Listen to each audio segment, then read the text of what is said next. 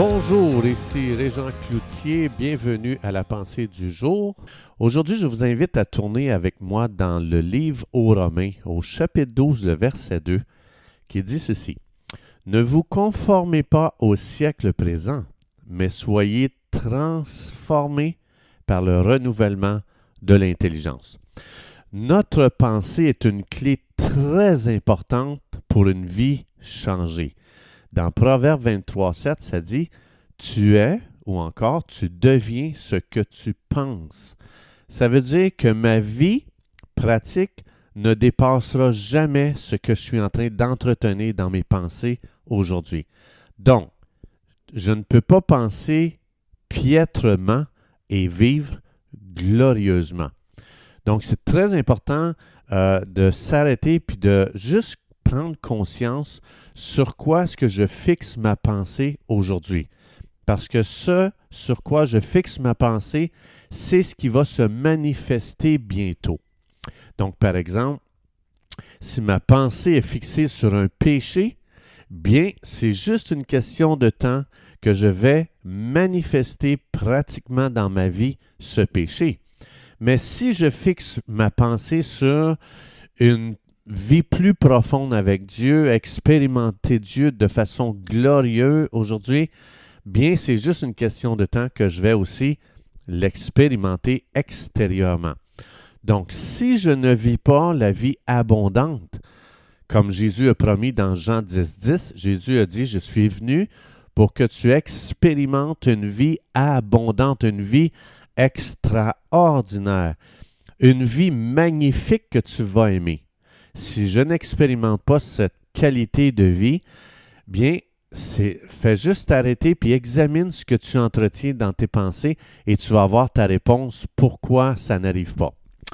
Donc, l'Esprit de Dieu, il dit ici dans Romains 12, 2 que qu'avoir une pensée renouvelée, c'est le premier pas pour une vie nouvelle. Donc, le mot transformer ici, euh, ça parle d'une métamorphose. Ça veut dire c'est un changement de forme ou c'est un changement de nature d'une chose. Comme par exemple, on connaît euh, le, fameux papillon qui a subi une métamorphose. Donc, il est passé de l'état de chenille à papillon.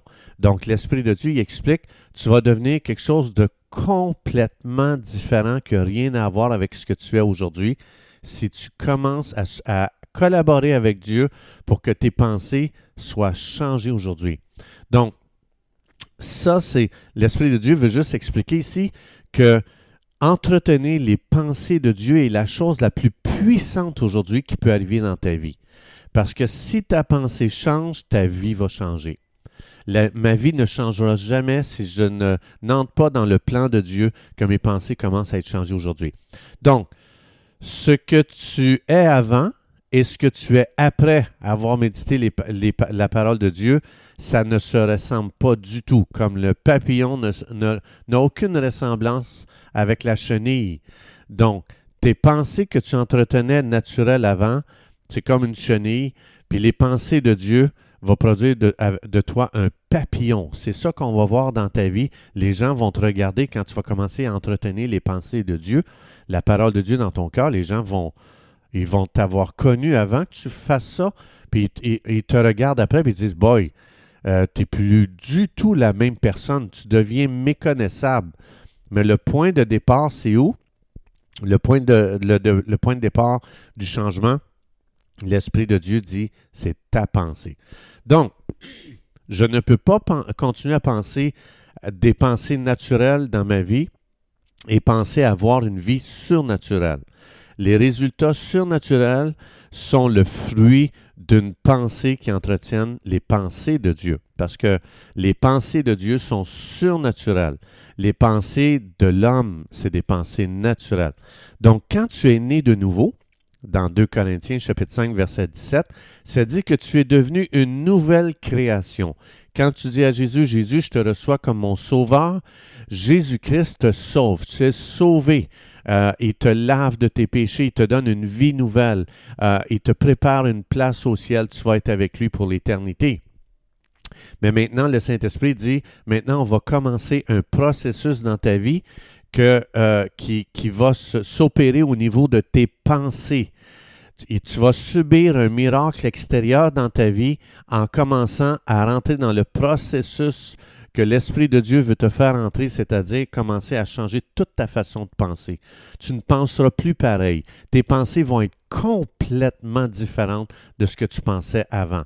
Alors, l'Esprit de Dieu, il commence un travail premièrement à l'intérieur, c'est-à-dire dans mes pensées, et avec quel outil? Avec l'outil de la parole de Dieu pour qu'ensuite, euh, euh, à l'extérieur, il y a quelque chose qui va prendre place, c'est-à-dire ma conduite va être complètement transformée plus qu'on médite la parole de Dieu, plus qu'on commence à manifester une nouvelle vie extérieurement.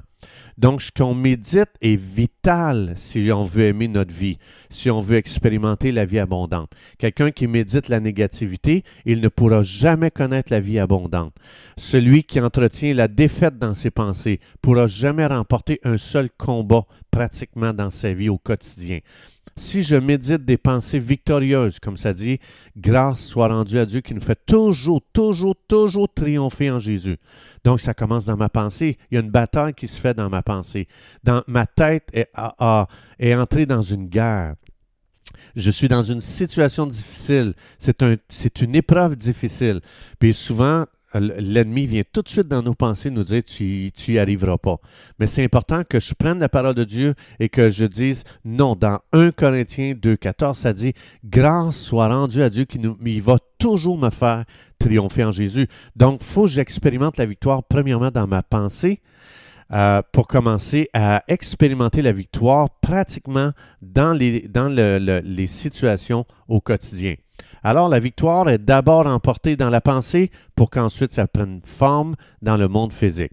Donc si tu dis, par exemple, c'est normal que j'échoue dans les tests parce que je suis un pécheur, bien c'est certain que tu vas aller d'échec en échec. Jusqu'à ce que je commence à me mettre d'accord avec Dieu, Dieu dit, je t'ai déclaré un saint. Si tu regardes dans la, Bible, même juste dans le livre aux Romains, il commence et dit euh, euh, aux saints qui sont en Jésus. C'est pas parce que tu fais pas de péché, c'est parce que le sang de Jésus t'a lavé. L'œuvre de Jésus a fait de toi un saint. Donc, si je commence à fixer sur ce que euh, ma pensée, sur ce que Dieu dit de moi, bien évidemment, à l'extérieur, il va commencer à avoir des changements.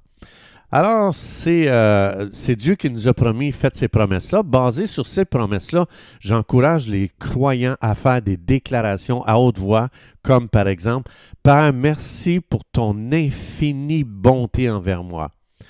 Père, je déclare que je suis nouveau en Jésus. Je déclare que je ne suis plus esclave de mon ancienne manière de penser. Je déclare que je suis un vainqueur de Dieu par l'œuvre de Jésus.